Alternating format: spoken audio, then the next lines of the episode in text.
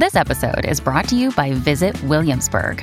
In Williamsburg, Virginia, there's never too much of a good thing. Whether you're a foodie, a golfer, a history buff, a shopaholic, an outdoor enthusiast, or a thrill seeker, you'll find what you came for here and more. So ask yourself, what is it you want? Discover Williamsburg and plan your trip at visitwilliamsburg.com. Welcome to the New Books Network. Hello, and welcome to another episode of New Books in History, a podcast channel on the New Books Network. My name is Dr. Miranda Melcher, and I'm very excited today to be talking about the really interesting aspect of the fact that there are over 25 million Americans today who claim to have Scottish heritage. Many of these people are descendants of Scots who journeyed to the United States in the 19th century and, in many cases, became pioneers of the American West.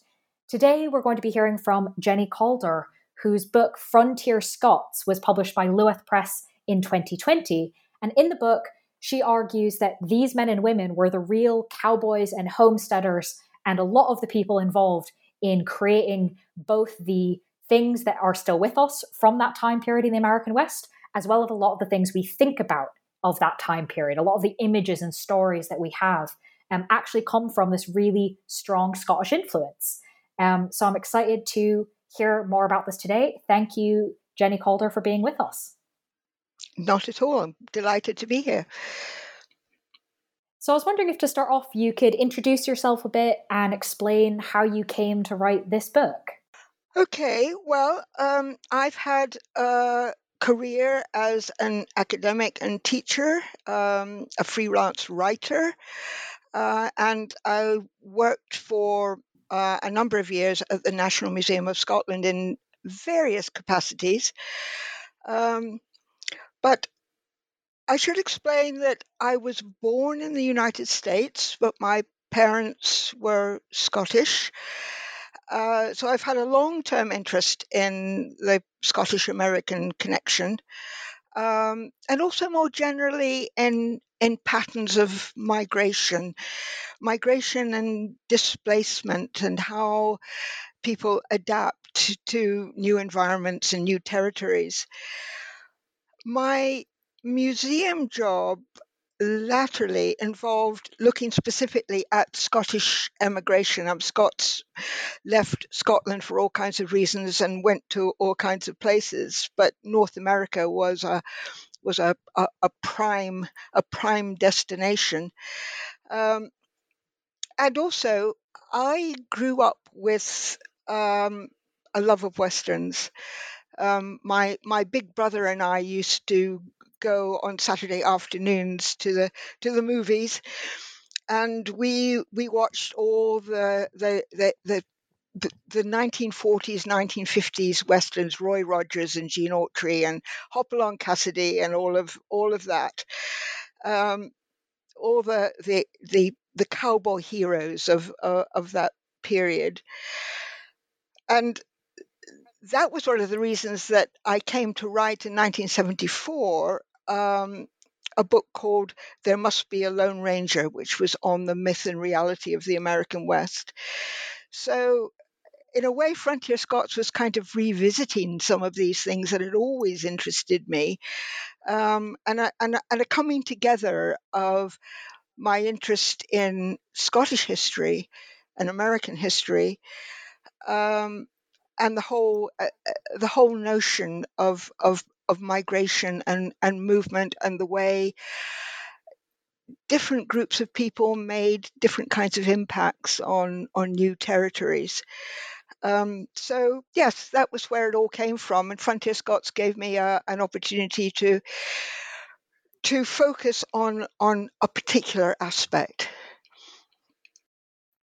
Well, and this particular aspect, um, it does come through that it's something you've been thinking about for quite a long time, um, because you cover so many different aspects of Scottish impact in the United States and so many different stories, many of which, when you describe them sort of in small snapshots, it's like, wow, you could make a whole film about that person's life. Um, and one of the things that comes across quite often is there seems to be this perception in this time period that Scottish people, um, particularly Highlanders and Islanders, were seen as especially well suited to life on the American frontier. So, what was this sort of perception? Can you tell us a bit about why people thought that? Yes. Um, well into the 19th century, the Highlands were seen, um, the Scottish Highlands were seen by the, the rest of the United Kingdom, um, and that includes the southern part of Scotland. They were seen as, as, as wild country inhabited by wild people. In other words, frontier territory. And Highlanders were considered to be tough, savage even, um, adapted to difficult conditions. Um, and to a, to a degree, this, this did equip them to deal with some of the, the challenges of the North American frontier. Um, and there are plenty of stories of, of amazing Scottish achievement. But very often, Scots, like, like others from other parts of Europe, they found themselves faced with circumstances quite beyond anything that they had actually experienced. For example, if you come from a Hebridean island where there are virtually no trees, and you're faced with the first task of settlement, which is to clear an area of dense forest, that is um, that's something of a predicament. Um, and a lot of Scots uh, found themselves in territory which was completely beyond anything that they had experienced, and it really called on uh, not only all their their courage and determination, but a certain degree of ingenuity in order to to to, to overcome some of these challenges. Um, a very good um, a sort of picture of what faced uh, settlers from Scotland can be found in in uh, the experience of of the conservationist John Muir, who, as a I think he was about eleven, he he uh, emigrated with his family, um, who who took up a, a, a, homestead in Wisconsin. And the first thing that they had to do was to clear the land. And as a, as a young boy, this was part of his task, and he describes very, very vividly the back-breaking toil of trying to, to, to clear the trees in order to, to, to get some crops into the ground. And would you say that this therefore was an accurate perception that Scots were better suited to this than other people? Or is that sort of a perception that maybe had some roots in reality but wasn't true in practice? Uh, well, there were certainly some roots in reality. Um, it's certainly true that that Highlanders, in particular, they they were used to coping with difficult circumstances. They were very hardy. Um, they could travel great distances, often on foot. Um, they seemed to be able to survive on a minimum amount of sustenance. Um, they were warriors.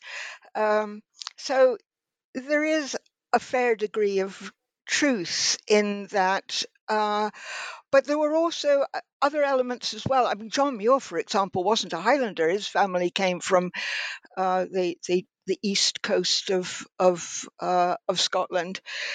Um, I think another factor in all this was the Presbyterian work ethic.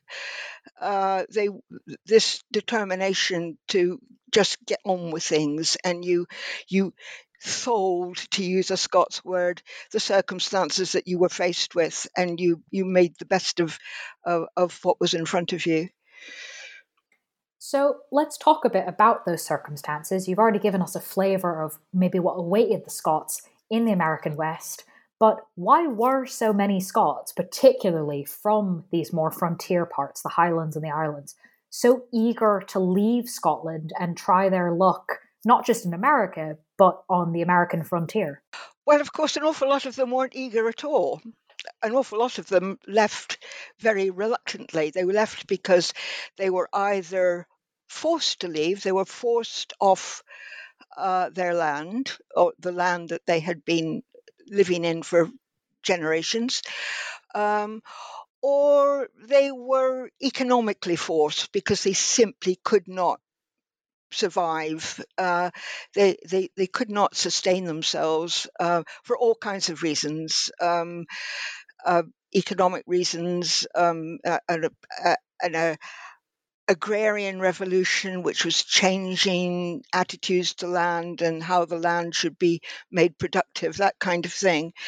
Um, so it's a mistake to think that the Scots were sort of queuing up to cross the Atlantic. Um, some some were, but an awful lot of them weren't. An awful lot of them left with great reluctance, and some uh, never stopped regretting the fact that they had to leave.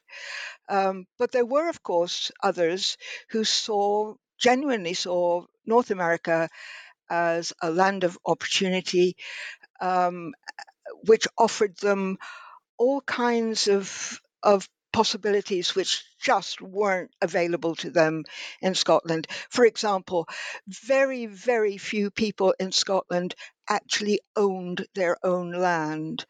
And the great promise of North America was the fact you could have your, your own piece of territory. Uh, it was yours, and it, it, it might require back-breaking work to, to make anything of it but it was yours and nobody was going to come along and and and tell you to leave. Um, and that was that was a big pull a big pull factor.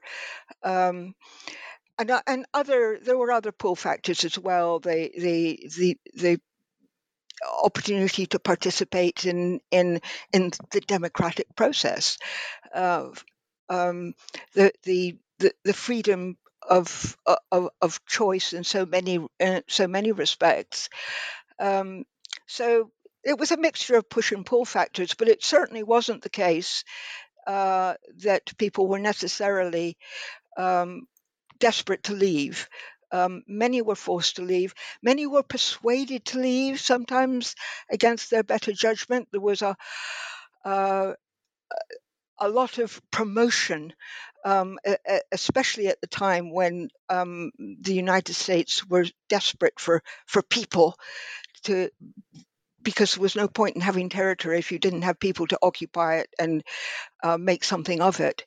Um, so there were agents that were trying to to to to drum up um, people who were ready to sign up to across the Atlantic, often with all kinds of promises of what they would find at the other end, which very often turned out to be spurious.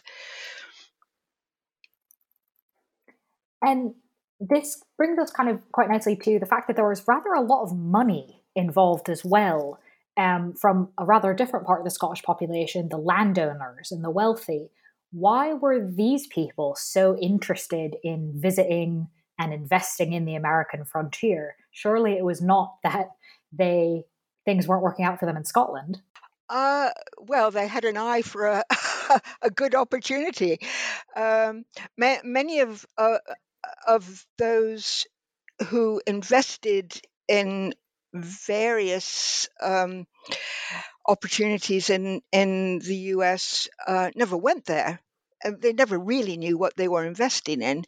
Um, so, yes, there were various factors involved. First, um, uh, what looked like a, a, very good opportunity, um, often uh, promoted um, the uh, uh, various um, developments were, were were were looking for for investment and Scotland looked like uh, a, a, good source.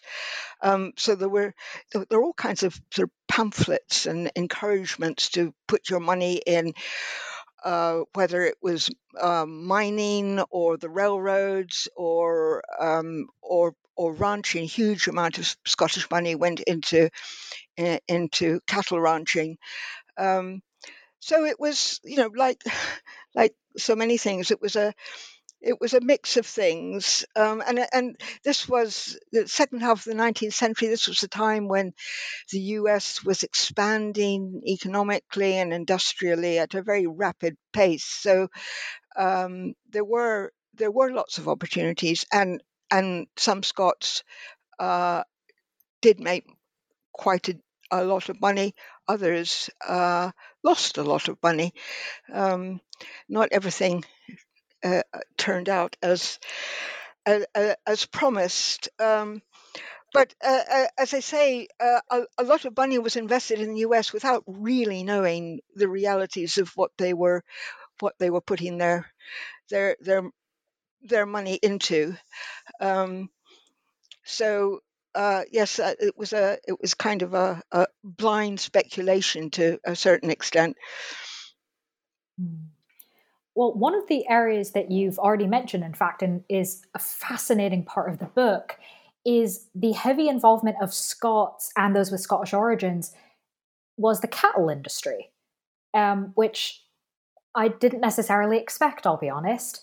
So, can you tell us a little bit about how Scots go so got so involved in this? How did it go, um, both domestically and transatlantically? Yes, well, um, cattle were kind of in the Scottish DNA to a certain extent. Um, cattle raising was very important in uh, in the Highlands, um, and traditionally, uh, Highland cattle were were were driven south to markets in the south of Scotland and, and across the border in, in England. So there was a, a, a tradition of cattle droving.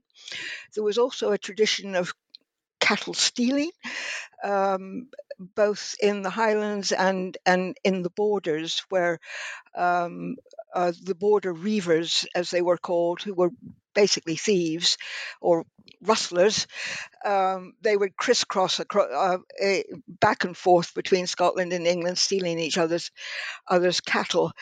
Um, so um, the Scots were they had a relationship with cattle. Uh, so it's not surprising um, that uh, they were attracted by the, the possibilities of cattle ranching as as cowboys, um, as ranchers. A lot of Scots were uh, both both cowboys and uh, ranch managers. Um, you, you come across them over and over again. The big sort of second half of the 19th century developments in Texas, the Matador Ranch in Texas, which was one of the biggest. It was owned by Scots. Um, it was managed um, by uh, a Scot called Murdo Mackenzie, who was from Tain and Easter Ross. Um, you you just come across Scots all over the place. A later development when when the the cattle industry kind of moved north uh, into um, Wyoming and Montana. Um, you there's Scottish names. If you look at the list of the um, the uh, the ranchers who were members of the, the, the, the cattlemen's associations in Wyoming and Montana, it's uh, loads of Scottish names come up. Um, so yes, there was a there was a, a heavy involvement on the ground. Um, these weren't the people who put their money into ranching, but these were the people who were making it work. And how did it go? Well, uh, there were a lot of big successes, um, and there were a lot of difficulties. Um, the, the the the the early 1880s boom in the cattle industry uh, did rather come to an end um, later on in that decade for a number of reasons, but uh, they, they, had some really bad winters, and the the the great attraction of ranching uh, was the, the whole notion of free grass. The grass was there. Uh, you didn't really have to do anything. The, your your cows more or less looked after themselves. They there were uh, roundups twice a year. You took them to market, um, and it, it was seen as uh, a, a, a, not exactly a, an easy way of handling things, but it, uh, it uh, in the in the early years of the of the cattle boom, um, it, it, it worked well, but it ran into it ran into problems. Um, the the the the free range idea didn't last. Um, ranchers began to, f- to fence off their land. Um, they resented the encroachment of homesteaders. Um, this is a theme of countless westerns. Um, the the small homesteader versus the, the the big rancher greedy for greedy for land, and then you had these really severe winters, which were um, pretty devastating, especially in Wyoming and, and, and, and Montana. So uh, a number of uh, a, a, number of the big ranches struggled. Some went completely failed, um, and some of those that survived only managed to survive because they were pretty ruthless. Um, and you get you uh, a, a, good example of, of, of that is the the the famous Johnson County War, which is again come, crops up in in in, in westerns where uh, why the big Wyoming ranchers were trying to force out the the small homesteaders because they wanted the land and they wanted the water. That was another source of uh, of contention. Um, so yes, the the the boom while it lasted made a number of people a lot of money, but it didn't last. Hmm. And another area that you talk about a lot in terms of Scots' involvement is around the ongoing conflicts happening across the American frontier at this point between the white settlers and the indigenous populations. Um, can you tell us a little bit about how Scots and those of Scots descent were involved in some of those things? Yes. Um, well, it has to be said, like uh, uh, again, as in most things, they were involved in good ways and bad ways. Um, a lot of Scots um, were in the U.S. Army, uh, in the U.S. cavalry. Um, a lot of Scots were implicated in some of um, the more ruthless attempts to um, make way for a white settlement. Um, and perhaps one of the most notorious episodes was um, and and a kind of final punctuation mark in the whole story was uh, the massacre at Wounded Knee, and the, the officer who gave the order to fire on this peaceful gathering of of Sioux uh, was a Scot called Colonel James Forsyth. Um, so you, you you get Scots, plenty of Scots cropping up uh, in you know amongst the the the, the army personnel. Um, and but you also you also get those um, maybe particularly uh, in what became Canada, um, where many of the Scots who were involved in with the Hudson's Bay Company or the Northwest Company, the fur traders, um, they married Indigenous wives. Um, there, some of those families came back to Scotland. There are people in Scotland who are the descendants um, of of these unions. Um, but as I say, I think that was that tended to happen more more often north of the border. Interesting. Any idea why it happened more north of the border? Well, I think it was partly because, um, well, as I say, the Scots were very heavily involved in in in the fur trade, um, which wasn't uh, solely, of course, um, north of the border. It was also uh, also in, in in what became the the United States as well. Um, but uh, fur, uh, the fur trade was very dependent on the indigenous population, so there was a very close relationship between the fur traders and the the, the different groups that they associated with. Um, and so know, these relationships developed and uh, not always positively, it has to be said, um, because some of the Northwest Coast, the Northwest Company, and uh, and um, Hudson's Bay Company uh, traders uh, took what were described as country wives, which were women who were abandoned when they were no longer uh, seen to be useful. Um, but others um, made permanent u- unions, and as I say, they brought up their families, and you know sometimes they sent their sons back to Scotland to be educated. Um, so it was uh, there. There were some very positive aspects in, in in all of that as well. Another way in which you've already mentioned, in fact, is the idea of the Western, the, the films and these images that are still very much something we associate with this time period and this place. Um, and you show throughout the book in a number of ways that Scots culture um, is actually really heavily involved in, especially those images that we have now, without realizing the Scots' history. Um, you say in the book, "quote The bagpipes were heard on the walls of the Alamo." The Gaelic was spoken by Montana cowboys. Um, the volume of Burns poetry carried by John Muir. Um, these were obviously, you know, bagpipes in and of themselves are quite um, evocative things. And then you put them with the Alamo, you know, Gaelic and cowboys. So um, I was wondering if you could tell us, maybe give us a few examples um, about the ways in which Scots culture, especially the idea of clan loyalties or border reivers you've already spoken about, um, how did that Scots culture, where do we see that in this iconography of the Western?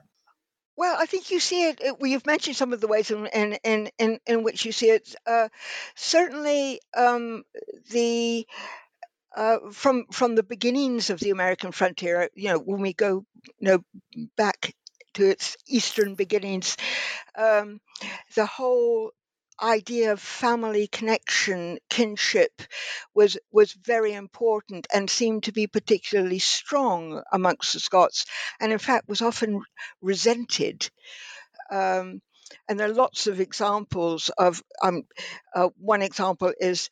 Um, Robert Stuart, who was the son of uh, a Highland crofter who led the first expedition which crossed the continent west to east, starting at the Pacific coast and um, ending up in New York, in fact.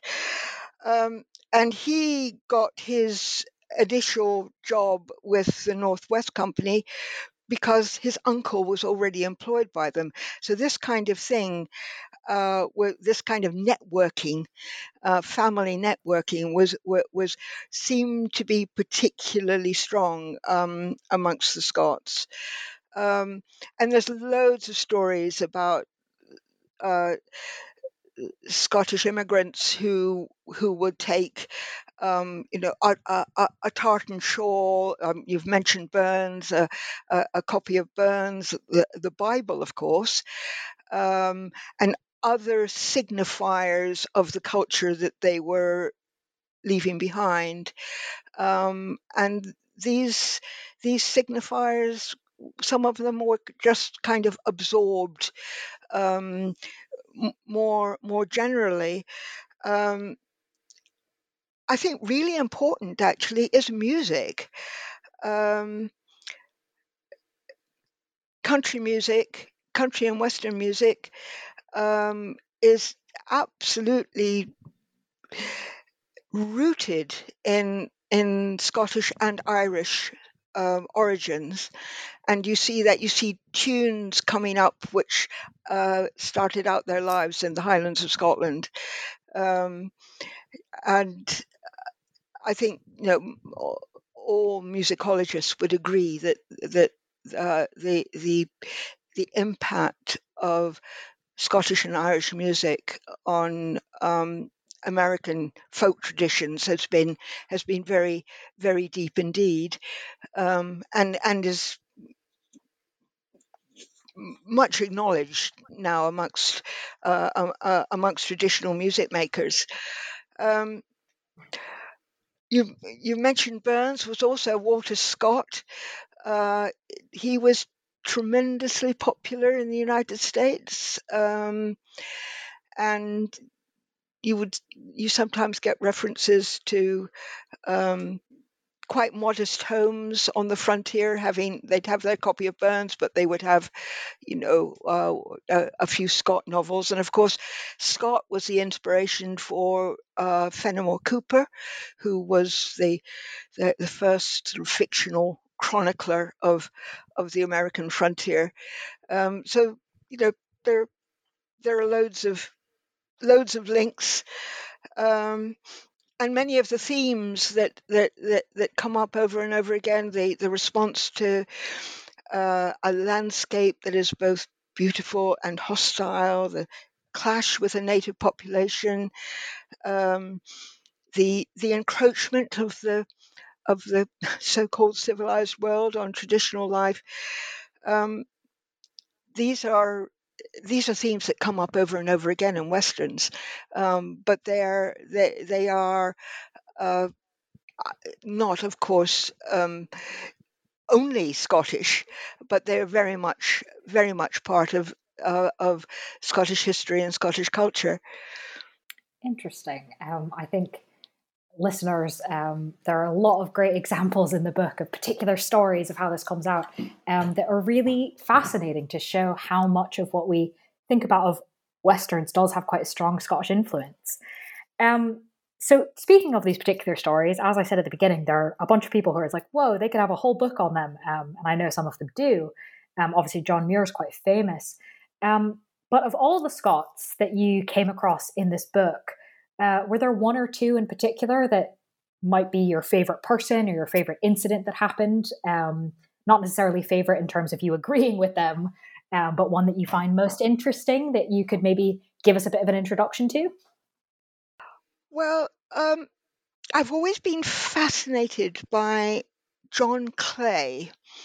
Now, he came from the borders. His father was a tenant farmer uh, in the borders who who left to go to um, the US because he thought life in Scotland was too restricted, the opportunities weren't there, he was ambitious. Um, and I can't go into his whole story, but he, he turned out, he, he ended up in Wyoming, a very successful rancher. But he was ruthless. He was clearly involved in uh, some pretty dodgy dealings. Um, I mentioned the Johnson Co- County War. That was 1892.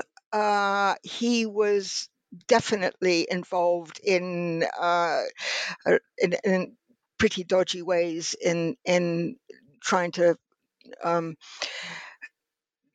get rid of some of the homesteaders who were felt to be in the way of uh, the, the, the the big ranchers. Um, but it's a fascinating it's a fascinating story, um, and uh, I've been interested in him in, for for for for many years, and I have to mention Robert Louis Stevenson, who is you know, not normally thought of as having anything much to do with the with the American West. But he crossed the entire continent um, in 18, uh, 1879 and he recorded his observations in his books, The Amateur Emigrant and Across the Plains. And he became so much loved as an author in America that there were some who, who thought that he was an he was American. Um, and he himself was intrigued uh, and fascinated uh, by what he what he in, encountered um, in his in his travels and his uh, longish stay in in California of, after he he finally reached the the Pacific coast.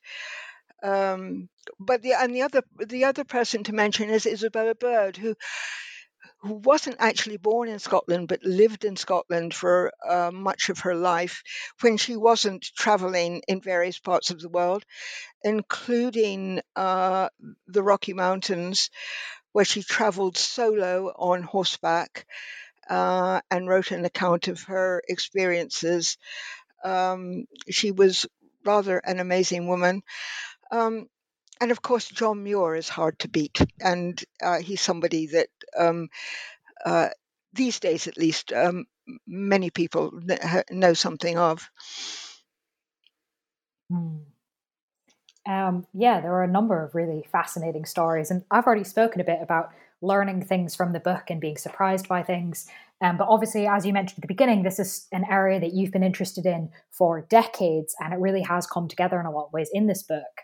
So, was there anything either in the course of writing this particular book or generally in your investigation of Scottish impact in America, um, maybe something that didn't even make it in? Um, you know, loads of things don't make it into finished books. Was there anything that was particularly surprising to you in the course of finding all this out? Probably the most surprising thing is the sheer extent of the Scottish presence and the and the Scottish influence from from earliest settlement, really, the earliest settlement in the east, uh, right across to the Pacific coast. Um, they were I don't think it's an exaggeration to say that they were key pioneers at every stage and in almost every activity. Um, homesteaders, overlanders, ranchers, we've mentioned a lot, um, but bankers, builders, teachers, lawyers, doctors, um, soldiers, I've mentioned, sheriffs, and outlaws, plenty of Scottish outlaws.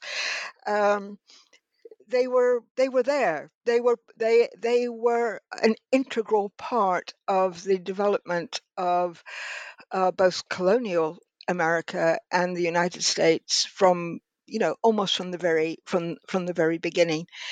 Um, so the, the, frontier was a narrow strip of the east coast to start with. It, and we think of the American frontier as being the west, but of course, um, it it it all began much much earlier and uh, much um, further east uh, than than than that.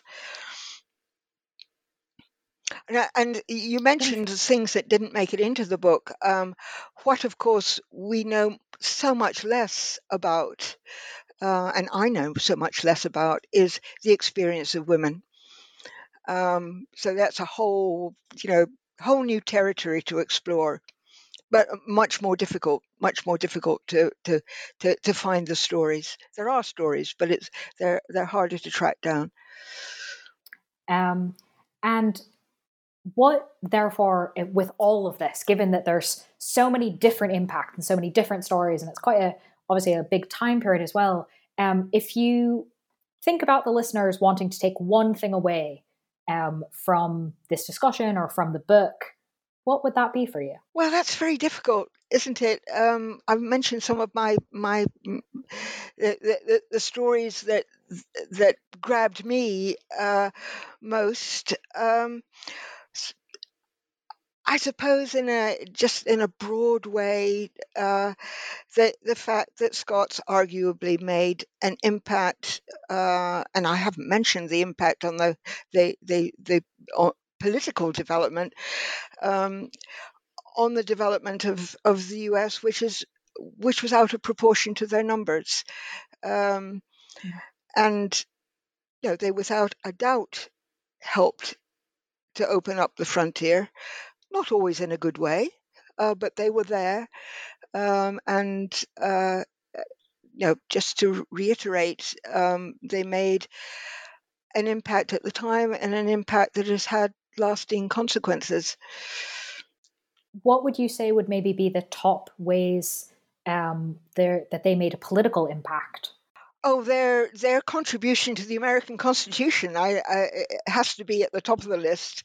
Um, they were there uh, helping to helping to draft the Constitution, um, and which was uh,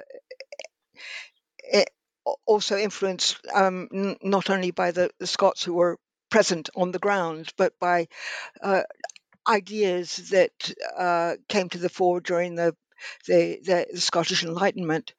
Um, so yes, that that is that's a whole that's a whole different story. Well, it sounds like obviously this was, as in your own words, the culmination in a lot of ways of quite a lot of interest in work and research, um, which really shows in the complexity of the stories you talk about in the book. Um, so this feels like kind of a mean question to ask, but I do always ask it at the end, um, which is, what are you? What have you been working on since the publication of this book, or what are you working on now? Well, uh, since Frontier Scots was published, I've, I, have written yet another book about uh, Scottish experience in in North America. Uh, called Lost in the Backwoods, um, which perhaps emphasizes more the difficulties that Scots had. Um, but since then, um, I've been writing mainly fiction. Um, and I currently have a number, uh, a, a, couple of smaller projects on the go, uh, which don't involve writing as such. Um, but one is uh, you you may know or you may not know that this year, 2022, is uh, the Scotland's Year of Stories. Uh, and I'm involved in developing um, a community play to celebrate this. I should I should say that I live I live in the shadow of the the Forth railway bridge, and our community play is uh, that is the subject of our community play. All right. Well, very interesting. Um, lots of things for our listeners to engage with, including your current book. Um, but for those interested in the book we've been discussing in this episode, I'll remind you that it was titled Frontier Scots, published by Luath Press in 2020. Thank you, Jenni Calder, for being with us today. Well, thank you very much. I've enjoyed it.